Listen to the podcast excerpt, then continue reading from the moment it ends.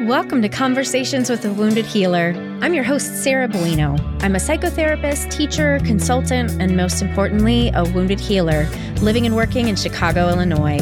On this show, I interview folks in a variety of healing professions, and we discuss the intersectional journey of healing self while caring for others. We're not just focused on individual healing, but also healing on the collective level from white supremacy, late stage capitalism, and the patriarchy. Thanks for joining us. Beautiful friends. How are you doing today? I am I'm I'm good. Question mark. It's a gray day and it's been gray and rainy this week in Chicago, so it's not that exciting. At any rate, you don't give a shit about the weather. Let's talk about something interesting.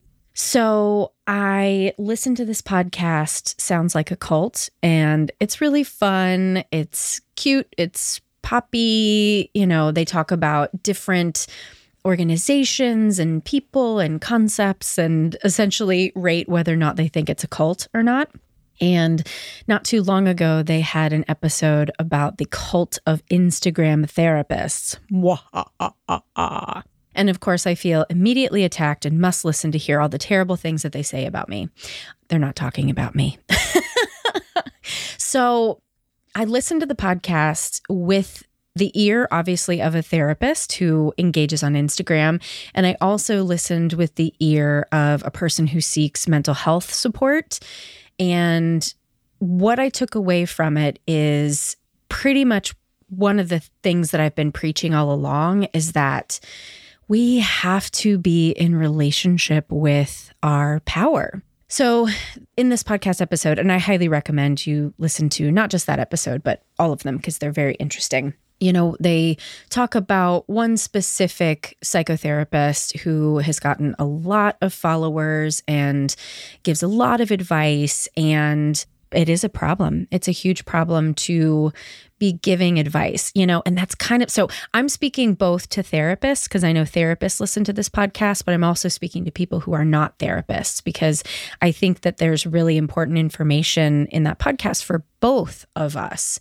So if you're a therapist, I know that the trend right now is to try to come up with quick tips and cute little videos to share, you know, information about mental health. But the thing is, is that being mentally healthy is not quick and it's not easy. And I know that that's what people want, but I, that's just, that just doesn't work.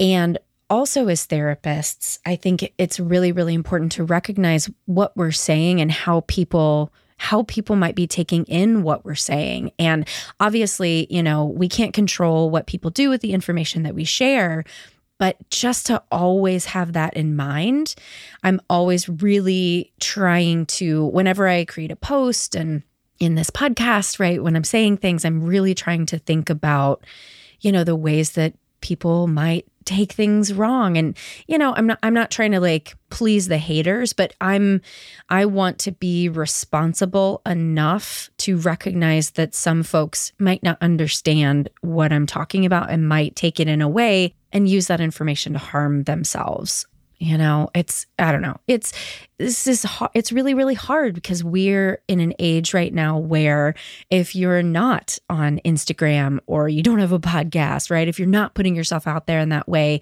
that people wonder like oh what's wrong with you? Why why aren't you engaging in this and yet i think that there's a slippery slope for for us therapists who do have followings on social media and these podcasts right? So to clients who are consumers of mental health information on social media and in real life i guess my advice is just don't take anything like completely to heart. I mean i have definitely seen Instagram posts that the information was like so important to me, but then I would take it to my therapist and talk about it. Or I might talk to my friends about it and I would do some more digging with it myself rather than just taking something as like, this is a truth. This is how the world is now.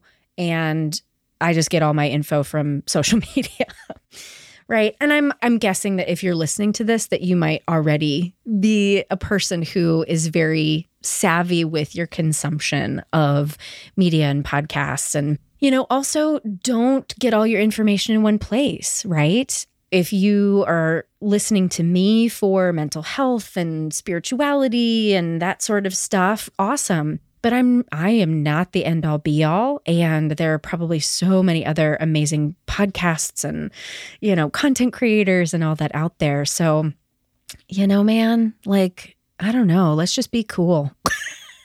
That's a terrible summary of this, but it's just, it's a really complex situation. So, at any rate, whether you're a therapist or not, go listen to sounds like a cult, uh, the cult of Instagram therapists, and and you know, judge for yourself, and uh, and let me know what you think.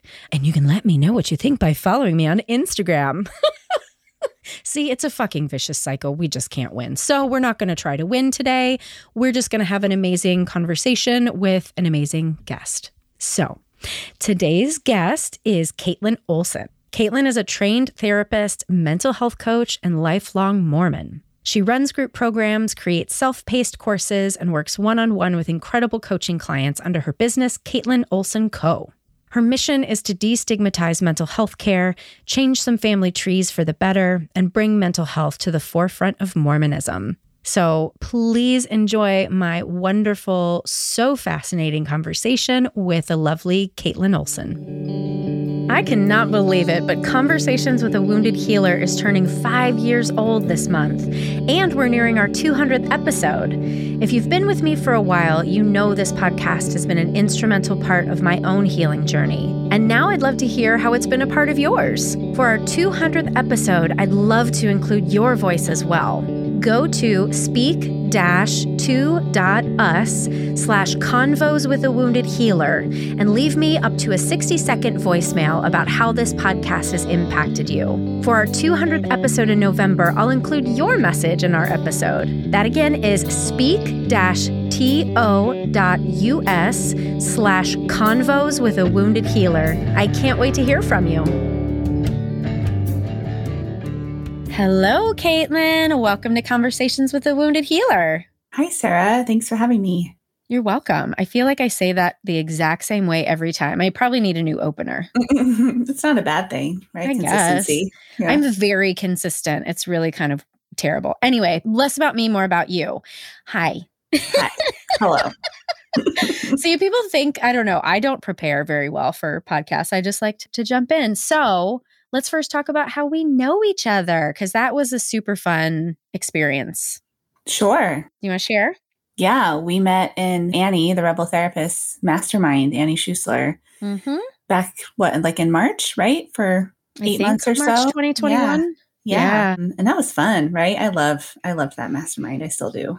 Yeah. Yeah. So it was you, me, Courtney, and Maureen, who mm-hmm. has all those folks, and of course Annie Schuessler that were guests on the podcast, and then a smattering of other folks that I'm sure mm-hmm. will be on mm-hmm. here at some point too. Yeah, it was a really solid group. I loved everybody in there. Yeah. Well, let's start first with where you are now, and then we're going to go back into the past. So tell people what you're doing right now. What's your jam? So I'm a mental health coach, and I am based out of Northern California. I am new to both of those things. I was working primarily as a licensed marriage and family therapist for years. And then at the end of 2021, let that license go and switched full time to coaching. And mid 2020 is when I and my husband and our three kids moved to Northern California from Las Vegas, Nevada. So mm. lots of change, good change. Mm-hmm. And I work mostly with Mormon women. That's like my niche. That's kind of the bread and butter these days. Awesome. Cool. So, and we're going to dig into all of that as we get there. But sure. I guess first things first, why did you become a therapist? Tell us your origin story. Oh, wow. So, like, kind of the beginning part of that is I was living in Texas. My husband was in pilot training, he's in the military, and mm.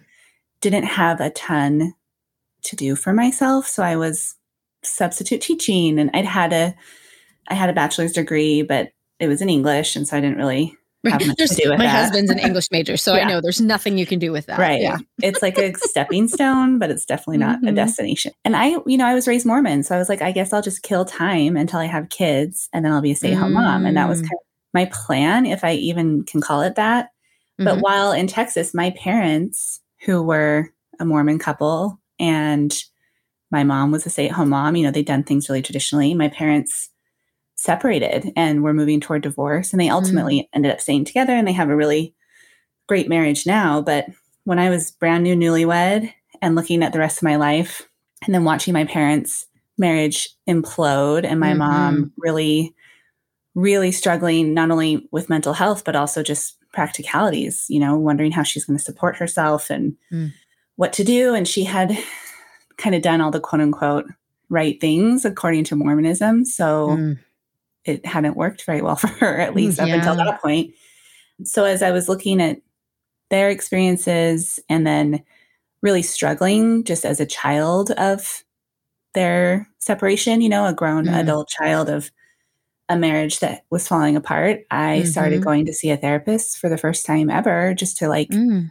cry for an hour every other week, you know, try to like be somewhat proactive in getting through this thing that had really rocked my family of origin. Mm-hmm.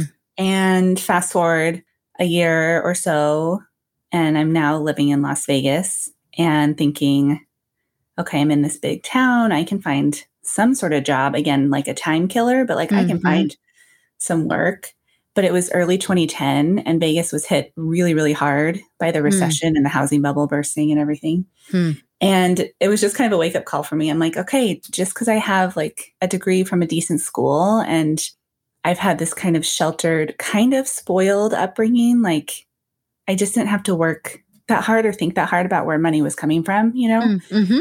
I kind of thought, I'll just get a great job. and then I couldn't. And right. so I started thinking about going back to school. And looked at UNLV's website just to poke around their grad programs and stumbled upon the marriage and family therapy description, you know, like a paragraph. Yeah. And I was like, oh, yeah, that's what I want to do. And I think it was a combination of obviously my mental health experiences so far mm-hmm. and then knowing I wanted to do something that was meaningful, but also that I, I could support myself on, you know, because my husband at the time, I had like no reason to think anything was going to change between us or that he was mm-hmm. going to bail on our marriage at any point. But, you know, I never thought that of my dad and right. did for a while. So I wanted to have a career and I wanted it to be meaningful. And marriage and family therapy just kind of jumped off the page. And you said that the first time you went to therapy was in your 20s. And I'm curious yeah. what the Mormon church thinks about like mental health support.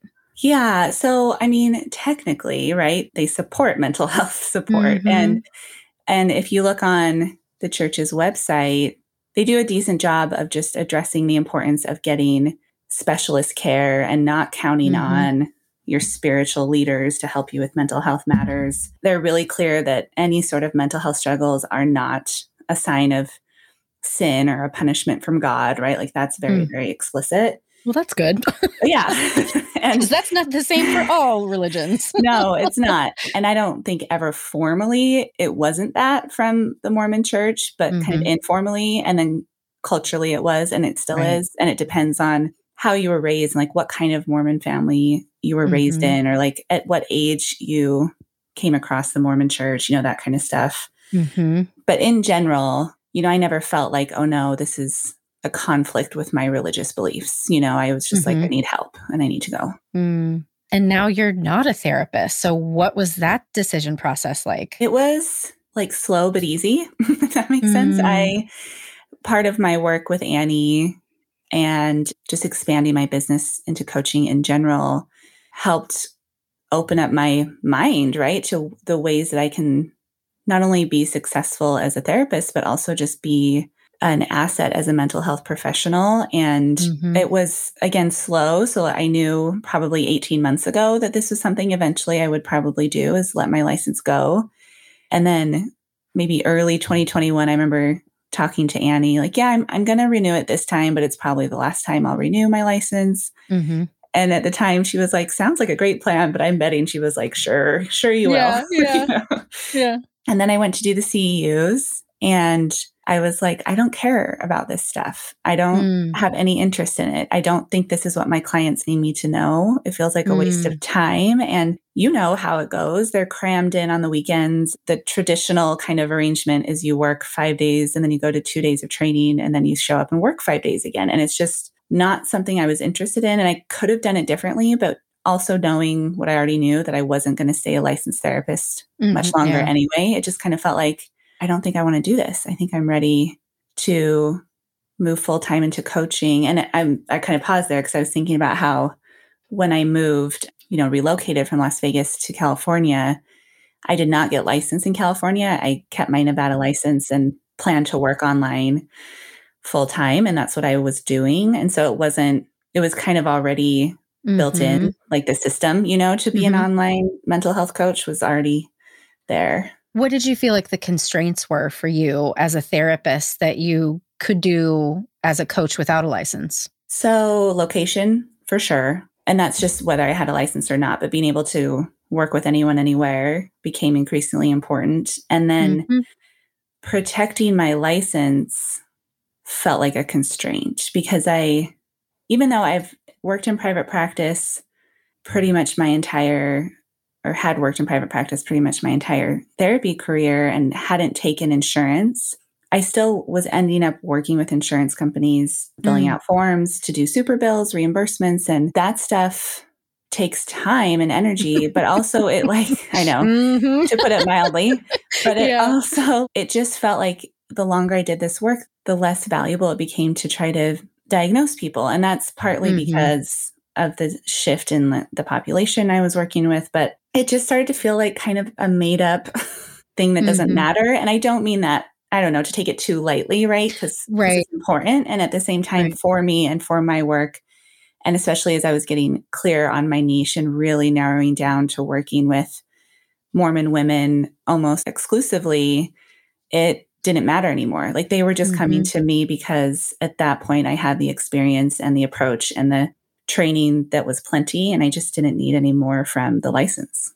Mhm. Mhm. Right, cuz I mean with that very specific niche, you already have everything that you need, right? Because you'd been through it and with the foundational mental health knowledge. I mean, of mm-hmm. course, we can always learn and grow. Yes, yes, yes. And yes, I'm sure yeah. you're not like not doing any education. Yeah. So let's just yeah. be clear with the audience. Anyone who's like, what? she doesn't care about so yeah. we get it. I think it's as you say that, I'm reminded of one of the aha moments, which was like as I started out, I really needed the structure and the accountability of a licensing board and rules to follow. And now, 10 years down the road, I can just trust myself to do that. And instead of externally or, you know, outsourcing that to external places, it's just something that I can gauge for myself. And that doesn't mean I have no external accountability. I do. It's just mm-hmm. different and it's more personalized and customized to who I am and the work I'm doing. And the hard piece is, you know, I trust you to hold yourself accountable, yeah. but not yeah. everybody has yeah. that, right? Even people who still have licenses. Like if you did you listen to the shrink next door or watch the show? Yes. Oh my right? Gosh. Like that crazy bullshit. So everybody stop what you're doing, listen to or watch that show, and then come back to this. yeah. because, that's wild. And that I mean that yes, that's a very wild out there story, but he's not the only one that's no. acting that way, that that therapist. So it's it, like I just I don't know I don't know where the balance is for how to yeah. not restrict those of us who are following the rules. Yep. And keeping people accountable who are, I mean, honestly, it probably starts in school. Like, you shouldn't be able to get the degree if you're a flaming narcissist or have a personality disorder of any sort. Yeah. And yeah. yes, I'm gatekeeping, but like, yeah, that's just kind of not safe. it's really, you know, I started to kind of like realize what you're saying, right? That mm-hmm. having a license is not a guarantee for being ethically minded or right. Right. safe as a clinician. And mm-hmm. there were a couple, you know, over the years, we all, we therapists, we all run across unethical, bad mm-hmm. therapists, right? And that, you know, was kind of run of the mill and not super alarming until last spring when I had an experience with a colleague and a referral he made to me who uh, this couple that he was best friends with and then the guy didn't love the way I was doing things so he went back to his friend and now he's their therapist and I was like this feels weird. Oh. You're now working with your best friends. No. Charging them and it just you know i was kind of like dang and it's not yeah. it's not like me not having a license is all about that one experience but it was it's right. kind of and then listening to bigger stories like the shrink knit so it's like oh there's no guarantee and mm-hmm. The closest thing i do have to any sort of guarantee when it comes to my work is me you know and my right. relationship with myself and my clients and the different checks and balances that i can build in in my mm-hmm. business to help things stay mm-hmm helpful and not and avoid harm. Right.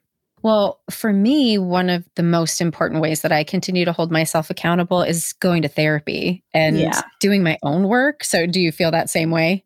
Totally. Yes. 100%. percent mm-hmm. Well, and if you are comfortable with this, and I'm guessing you are because you post about it on social media, yeah. you talk about having a breakdown. In was it in 2020 or 2021? Would you tell us about your experience? Yeah, sure. I have never thought of it as a breakdown, but yeah, you're probably right. That That's what it oh, was. Sorry, was, that's my word, not yours. oh, it was kind of like in therapy, we're like breakdown mm-hmm. is also a breakthrough, right? Absolutely. It's kind of a coming apart and then a rebuilding. Mm-hmm. Yeah. So 2020, I think we all know 2020, it was mm-hmm. tricky. And I think I was operating on a lot of adrenaline and also a lot of mm. excitement because we were moving out of Las Vegas and into Northern California. And that was a move I was really, really excited about. And the circumstances of it were more stressful than we thought just because mm. it was mm. the middle of a pandemic and we, you know, we didn't get time with the people we wanted to before we moved and all of that. But mm. it was exciting. I was making a change with my career because I was going fully online and working from home instead of renting office space. And mm-hmm. the house we're in, you know, I was so excited to come here and like make it our own and meet people, you know, all of that was just uh, pretty energizing. And then I think, you know, it's a, a, series of events and a lot of factors, but I think by then we were on the third wave. I don't know, but whatever happened like late 2020 when the CDC said, like, do not travel for Thanksgiving, right? Mm-hmm. Don't come together in large groups for the holidays. And you know, we respected those recommendations. And my dad, who's a medical doctor, was like, yeah, no, we're not all getting together at Thanksgiving. Yeah. And that just kind of was a brick wall mm. a hmm. little bit, for me. So hitting that and then the winter was like a winter and I say a winter, it was just kind of a little bit of a seasonal affective disorder winter, mm-hmm. which is usually, I think, would have been like a normally mild thing for me to just navigate, but I was already kind of down, you know, so it mm-hmm. it was a mm-hmm a kick while I was down. Yeah. So, yeah, what I've been sharing a lot about on social media lately, and I shared in the summer when I was starting to feel a little bit better, but I've been sharing about this depression that just like really took hold and suicidality that kicked in mm-hmm. in a way it just never had before. And that was in the mm. spring and into the summer. And then, like you mentioned earlier, therapy was really important to me for my recovery. And getting into a doctor who could help me look at my medication because I've been on an antidepressant for a couple years at that point mm-hmm. and was wondering about a switch. And we switched, and then the second one was so not the right fit, you know, made everything worse. no, I hate when that happens. Yeah. And I have been there. Yeah. It's kind of just to help people understand where I was. You know, I was taking this new medication and like so hopeful that it would help. Mm-hmm. And I would feel okay during the day, and then I describe it as like sundowning. You know, like when yes. the sun went down. I just me too. Yeah, isn't that wild? Yeah, yeah. And so I was like, I'm okay, I'm okay, I'm okay, and then like the, I'm not okay, and then I'd wake up and be like, yeah. okay, it's okay, it's okay. You know, trying to kind of convince yes. myself that it was working. And I sent a letter to my doctor after like two weeks of this, or note, you know, in her system, mm-hmm. just like I'm okay, but like just heads up, this is what I'm noticing. Mm-hmm. And it's probably fine. And this was on like a Sunday evening. And Monday mm. at like 901, I get a call from mm. her nurse who's like, the doctor wants to see you today. And I was like, Aww. oh, I think I'm fine. And she was like, yeah, no, she no. wants to see you today. Like, what okay. a wonderful doctor. That's lovely. Yeah, she's really great. And the system is great. And that was helpful, obviously. Mm. So then I switched over to this medication I'm on now that's really helping. And the doctor also was like, you know a lot, but you can't be your own therapist. Like you've got to get back in. Mm-hmm. I was like, mm-hmm. well done, doc. I know. Yeah, a she's great. Plus. Yeah, she's really great. So then I started to kind of get my feet under me again. And mm. I felt a lot better. Like every month, I think I just go better and better. But mm-hmm. that was a big turning point. Mm. I relate to that so much. Mm-hmm. I I had my what I call a breakdown. I completely fell apart in was it July of 2020 and then felt a lot better after I went to treatment and then came home, I still was like, I don't need medication. And I don't, I still don't really know what that is mm-hmm. in me that was like, I don't need meds because I started getting really fucking depressed and finally mm-hmm. was like, I guess I do need something. And so I tell my husband, and I said this before because I was on medication, got off of it. And I told him before, don't ever let me go off of it. And he's like, okay. But he's such a pushover. He lets me do whatever I want. So now I'm like, Sarah, please fucking remember, never mm-hmm. go off this again. Mm-hmm. Because mm-hmm. yes, that the feeling that would happen for me, I would just be like watching TV totally collapsed because I had no energy at the end of the night. Yeah. And then I would start feeling guilty as fuck and thinking yeah. that everybody hated me. It was terrible every That's, night. Yeah, it's awful. It's mm-hmm. terrible. Yeah, the medication thing is weird. I mean, I, yeah. it took me a long time to actually start, but like once I started, I was like, oh, this is like a miracle. Why would I not do this for the rest right. of my life? You know, but mm-hmm. it took me years. And I know so many people, clients, even like just this week, having conversations around like, it's okay, you've tried everything else. Like, you mm-hmm. have worked so hard, you have mm-hmm. so many resources, all these tools. This is the only thing you haven't tried. Like, why don't we just give it, you know, experiment a little bit? And mm-hmm. there's just, I don't know, stigma, taboo, but also fear because you know, me feeling really suicidal, like extra suicidal for mm-hmm. two weeks is not something people right. want to risk, right? Want to gamble. Right. It's better the devil you know, right? Mm-hmm, so, mm-hmm. yeah. So I get it. Mm. Wow. I'm so glad. It's just, I love hearing stories of people who are like, I need help. And then you go get help and then you get better. I just thank you for getting help. Yeah. Oh, I mean, you're welcome. yeah, thank, thank, yeah. thank, me. I'm glad, you know, that I did that. Right? But, yeah. but that you're sharing this story too, you know, and you are, you know, I just love how honest you are on social media about it and just letting people know this. I mean, it's normal to have mental health struggles in a pandemic. Oh my gosh. Okay? Yeah. Yeah. like, this yeah. is like if you're not responding with some sort of trauma response, then I'm then I'm really concerned about yeah. you. yeah. That's I've said that a lot, to a lot of clients. Like yeah. I would be worried if you weren't anxious or mm-hmm. tired, mm-hmm. you know, or mm-hmm. depressed mm-hmm. or scared or whatever it is. Yeah. Yeah. Right. Our first cohort of Wounded Healers virtual group is full. If you wanted to join but missed this opportunity, never fear. I'll be hosting the group again this summer and likely next year as well. Wounded Healers virtual group is an eight week group for mental health professionals led by me. In this group, we will create a sacred container to support one another's healing, integrating spirituality, principles of the neuroaffective relational model, shame resilience, and liberation psychology. We'll use the chakra system as a frame for our weekly meetings. To be notified about the next cohort, go to tinyurl.com slash wounded healer waitlist. Again, that's tinyurl.com slash wounded healer waitlist. Well, shall we pivot into your work with Mormon women? I'm so curious to hear sure. more about that.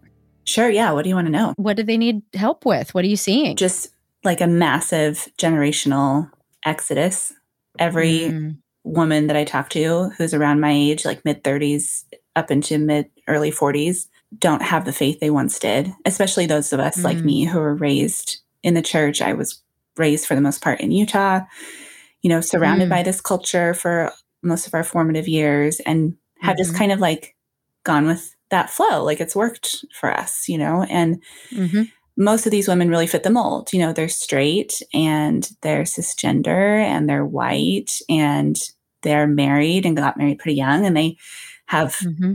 you know, multiple children and most of them stay at home with those kids. Again, just like I described before, that's kind mm. of the prescription, right? Mm-hmm. And then they come into this experience of a pandemic and then really, really extreme division. And I know we're all aware of that in our country and then mm-hmm. in the Mormon church, it's like just as extreme, you know, kind of a micro version of that. And well, I want details about that yeah. because obviously yeah. evangelicals are for Trump, which blows my mind because he's yeah. clearly an evil person and Christians are saying they're behind him. So what's like what's happening behind the scenes that who's supporting what? What's going on? So, you know, this is all anecdotal, right? And just like me, my Mhm. experience, my view of things. No research studies here. This is all No. personal information. It seems like over the course of what coincided pandemic and the presidential election of 2020 like over the course of those months march to november there was this buildup and slowly but surely people especially women and maybe that's just because that's who i'm plugged in with but Mhm. mormon people were putting their flags in their yards and so many of them were trump and it really Mm. at first, you know, it feels like, okay, it's just wacky so and so, or like, okay, Mm. they're Republican their whole life. And the church, of course, tends Republican, like most Right. conservative religions do. And so you could justify it a little bit, but then Mm. more and more, not only were people vocally supporting this really, I don't know, scary movement, you know, scary Mhm. candidate, they were getting like really abrasive, you know, Mm. and confrontational for those of us who weren't. And Mm. it was really, and I, these are a lot of people that I know or have known for a long time and like loved, Mm. right? It's hard for me to talk about it without wanting to describe like Mhm. every single bit of it because I don't want to just categorize the good Mormons and the evil Mormons. You know, it doesn't work that way. No, right. But again, in general, it was shocking to me in Las Vegas, which is a pretty conservative place, especially like my suburb, you know, where I lived. Which is hilarious to me. I I've never been to Vegas, but it's, prostitution is legal, but Yeah. it's conservative. Okay. yeah. Yeah. What? Well, it's it was founded by Mormons. Las Vegas was founded by Mormons What? originally. Wait. It was what? a Mormon fort. Yeah. The history of the city is rooted in the Mormon mission effort out of Utah. So it's only two hours away from St. George, Utah, which is a very, very conservative, Hmm. small kind of Red Rocks town. So, Hmm.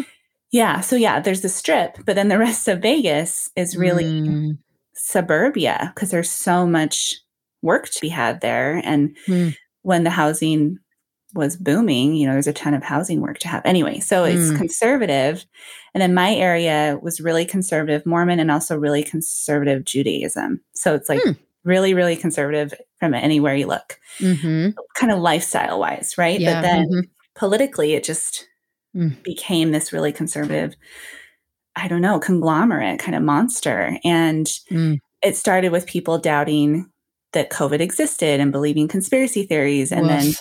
Yeah, like science isn't really a thing that people were listening to. And one by one, I watched my friends just get lost to Mm. Fox News or to QAnon or to whatever How it was. painful. It was horrible. And I was also a little bit in denial because I was moving away. And so I was like, Mm. that's quirky and so and so's always been a little weird or whatever. And then Mm.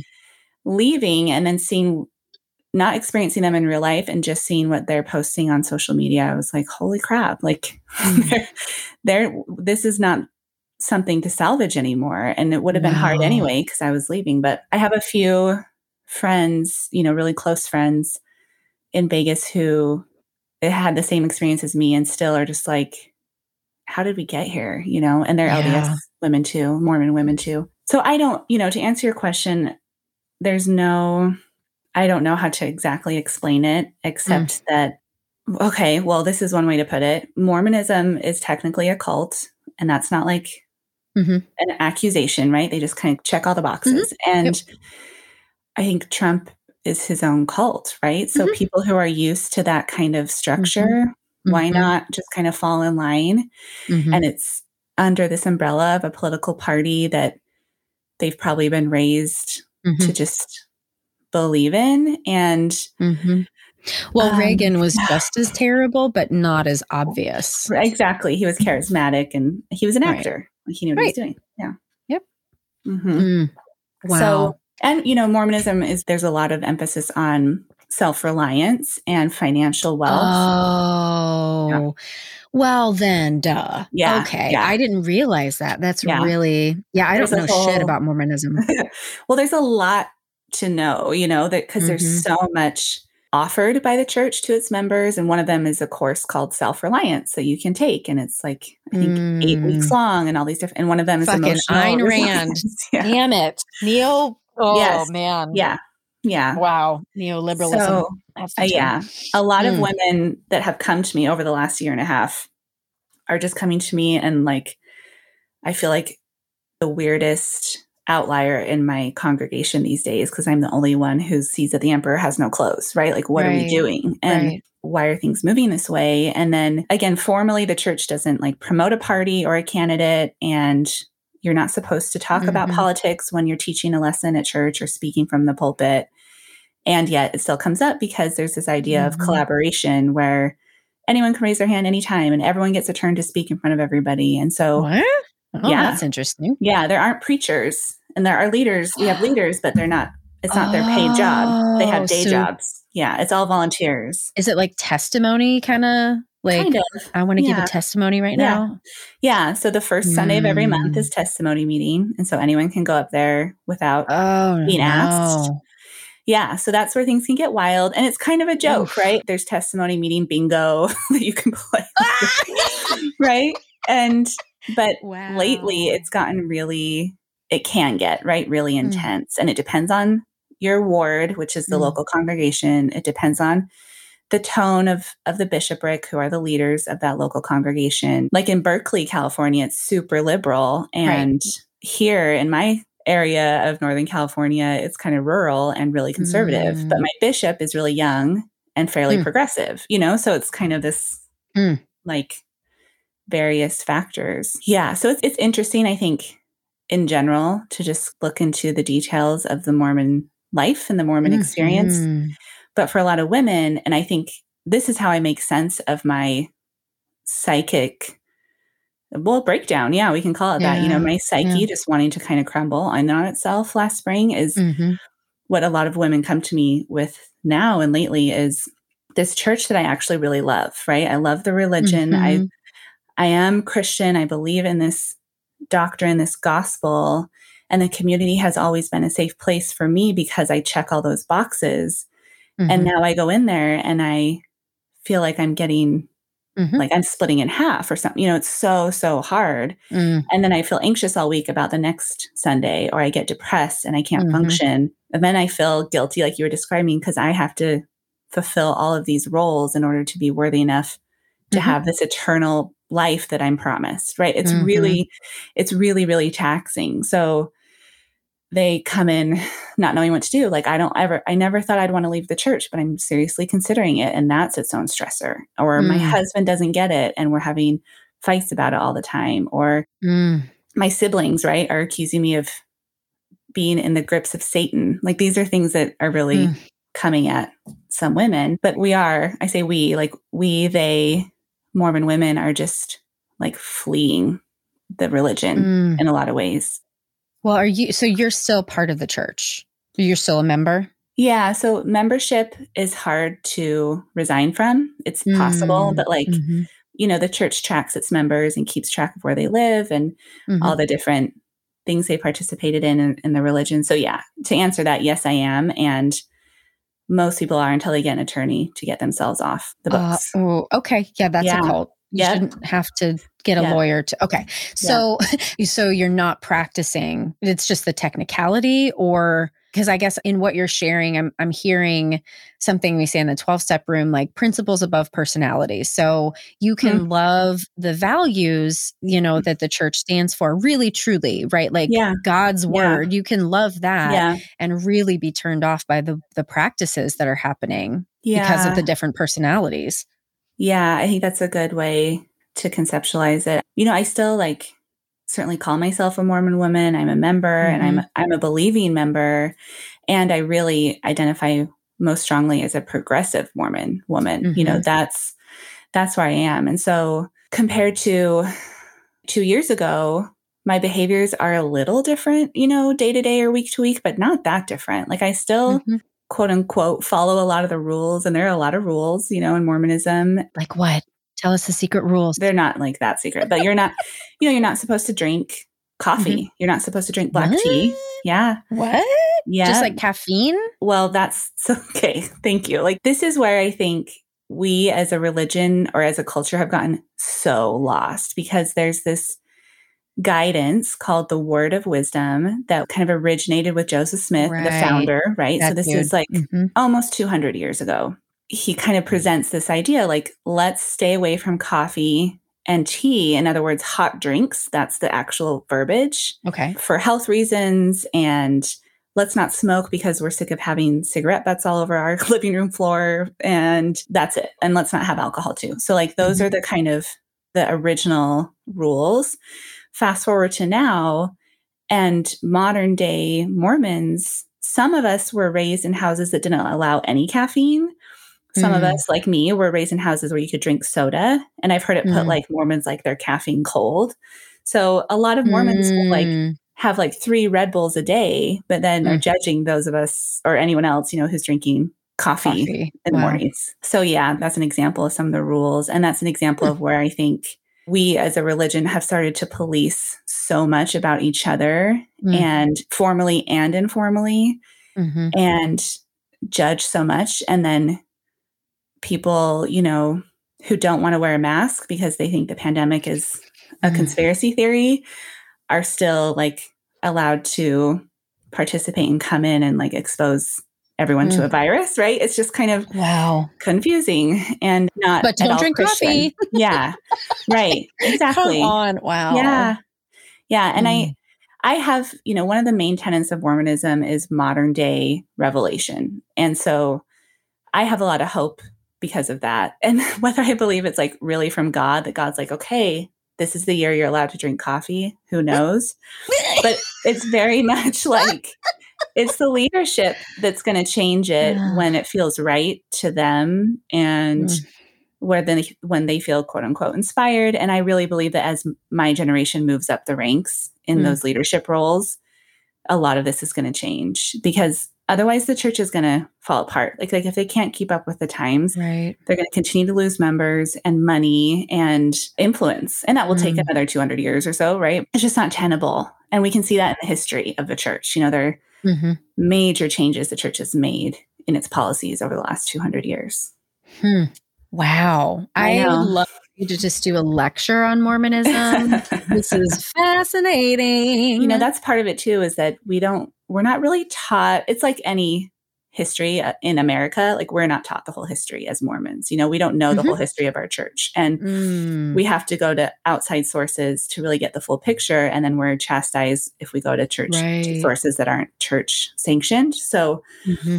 I'm kind of new to it and really understanding the big picture. But there's a lot of really beautiful work being done by Mormon women. And of course, my generation isn't the first one. As long mm-hmm. as the church has been around, there's been a feminist presence in the church mm. and women saying the same things over and over again. But because women aren't tracking the history and deciding what's getting documented and what's exactly. being formalized, we just have to redo it every 20 years. Hmm. Mm. Well, it's so interesting to me the way that patriarchy, you know, unfolds in religions like these and just the control, the absolutely yeah. anorexic control of people yeah. and their decisions. And because I don't know, I believe in a God that doesn't give a shit what you eat or drink as long as yes. you're a decent human and right. you're right. trying your best. Yeah, agreed. Yeah. Mm. So when you ask, like, am I a practicing Mormon? It depends on who you ask, but asking me, right? I would say, like, hell yeah, mm-hmm. I'm a mm-hmm. practicing Mormon. I, mm-hmm. I'm practicing. Our formal name of the church is the Church of Jesus Christ of Latter Day right. Saints. Like, right. I'm showing up. And Jesus was a radical. You exactly. Guys. He was progressive. Like progressive Mormonism mm-hmm. is a mm-hmm. redundant term, right? It's just Mormonism. Mm. It's just being like Jesus was, mm-hmm. and I think wants us to be. Mm. Fascinating. I know it's fun to talk about. Oh, good. Well, great. But I have to ask because we're almost out of time. I can't believe it. We should yeah. do this again sometime. We've gotten now Mormonism 101. We need 102 next time. Okay. Or 201. We'll see. But do you consider yourself a healer? Oh. Yeah. I mean, if I'm a healer, then everyone's a healer, right? We're here to heal mm-hmm. each other. And mm-hmm so yes, and so are you, and so is everyone, mm-hmm. including some of public enemy number one, like former presidents that we don't like. people show up and Mm. trigger each I don't other like that. and I don't like it at all. yeah and it gives you something to explore right it gives you something to work with and you don't have to like it ever right no one has to like anything and i don't like it either for what it's worth like i don't i'm not comfortable with the words that just came out of my mouth and it is also like what i believe you know i really i really see one of the main stories and origin stories of mormonism is that God is up in heaven and he has two sons, Jesus and Satan. And he says, you Mhm. know, I want to create this planet and send all of these angels to be humans on this planet and give me your plans, like pitch me your ideas to Mhm. his, it reminds me of succession, right? Like tell me your plan. and This would be a great remake. I love it. And Satan's like, I know, I'll just make everyone perfect. There's no personal agency, and we'll just make everyone be perfect so they can all return back home to you. And Jesus is like, Well, I don't know. I think personal agency is better. And then Satan is mad because he wants all the glory, like Kendall, right? And I don't I don't think there's a Christ figure in the Roy family. No, but, there is um, not. Wow. Jesus is like, you know, I'll do it. I'll sacrifice myself and I'll give you, God, the glory. That's the idea. And everyone views Satan as like this evil, terrible, like, Mm. oh, he was just so selfish and egotistical. And I'm like, dudes, he's the protagonist. Like, if he hadn't Mhm. been there, there we would have no story, right? It's Mhm. like there in Les Mis, you know, if we Mhm. don't have something to rub up against, then we don't ever progress or learn anything. And Mm-hmm. holy crap, have we had a lot to rub up against over the last couple of years? Mm-hmm. Mm. So I think we're all healing and we're all healers, whether you like it or not, Sarah. Mm. Oof. I still want to fight you on it. we can do that. No, I think what I want, and I, I don't not believe what you're saying. I think because it makes a lot of sense the way I want to frame it for myself, because I just can't, I cannot say Mhm. Trump is a healer, but I love the protagonist thing. I do think that we all have capacity to be healers. I Yeah, think that yeah. some people make the choice to tune into that, and some people make the choice to be the protagonist. You Yeah. know, like, did you read what is it, Mary Trump's book on their family? Not Too I much and never enough. I didn't listen to the book, but I heard her interviewed. So Yeah, I have the it's gist. fascinating, right? And I mean, he was set up to fail Yeah. in terms of being a, a decent person, right? I mean, talk about succession. Like, it sounds like the Trump family itself. Oh my gosh, um, 100%. Yeah. but we do have agency, right? We have Mhm. agency. And at some Mhm. point, we can say, I want to get out of this mess. This Mhm. isn't working for me anymore. And Mhm. so, because I, I don't know. And so many people would tell me, Sarah, pray for the people that you don't like. Mm. And when I have done that, positive things have happened, but I, but fuck Trump. Mhm. I, I know. know. I know what you're saying. Like, if you know, I have a hard time praying for people that I don't like, Mhm. but I, in that kind of same vein, I will ask for, pray for, hope for some sort of knowledge or inspiration or just trust in myself to navigate the hate in a way that's helpful and healing, first for Mhm. me and then for the people that I can influence. And I spent months in rage, like Yeah. Rage, you know, and Mhm. imagining certain faces on the punching bag in my garage, right? Like, really, Mhm. it's not that I'm like, come on, don't be angry. like, no, let's be Yeah. angry. And Yeah. I think there's healing in that anger and sometimes a kind of healing that we wouldn't maybe get in other ways. And I can afford to Mhm. say this, right? Because Trump being president or Reagan or whoever doesn't make or break my life because I have Right. that load of privilege, you know? like I just I'm I'm Yeah. going to be okay no matter what. And so I can afford to kind of be like I'm going to use this for my own benefit and my Mhm. own personal development where some people are like cool, I don't know how I'm going to Yeah. like survive or if I'm going to be allowed to live here or Yep. you know fill in the blank. So I appreciate you saying that. Right. Yeah. My husband and I thought the same thing before the election. Like our lives will not change other than the collective anxiety Yeah. that crunched literally everyone. yeah. But yeah, no, it, yeah, it makes sense. I mean, I'm just really holding a lot of respect for you for how you really spiritually hold this. It's really beautiful. Thank you. It's like a constant you Mhm. know effort and for a long time it wasn't there and i think Mhm. that's the kind of thing that i hear from a lot of women and this this is how i make sense of my suicidality is what wasn't there had to Yeah. be grieved does that make sense 100%. yeah Absolutely. yeah Mm. Well, how about Wounded Healer? You one of those? I'm I'm wounded. Yeah, and we're all mm-hmm. we're all mm-hmm. wounded healer. You know, I'm one mm-hmm. of you. Mm-hmm. We're all in this together. Yada yada yada. I don't know. Yeah, sure. right. Well, you don't have to define yourself that way to be a guest on the podcast. That's Thank a good thing. Cool. well, Caitlin, this has been so educational and entertaining and enjoyable. Thanks, Sarah. Same. Right back at you. Mm-hmm. Yay. So, if people want to learn more about your work, connect with you, where do you want to send them? I will send them to Instagram. That's where I love to hang out. It's Caitlin Olsen Co. So C A I T L I N O L S E N C O. Amazing. Is there anything that we didn't talk about today that you want to say before we go, or any tidbits of brilliance that you want to sh- leave listeners with? No. I, I love that. No. No, I don't think so. I am finished. Yeah.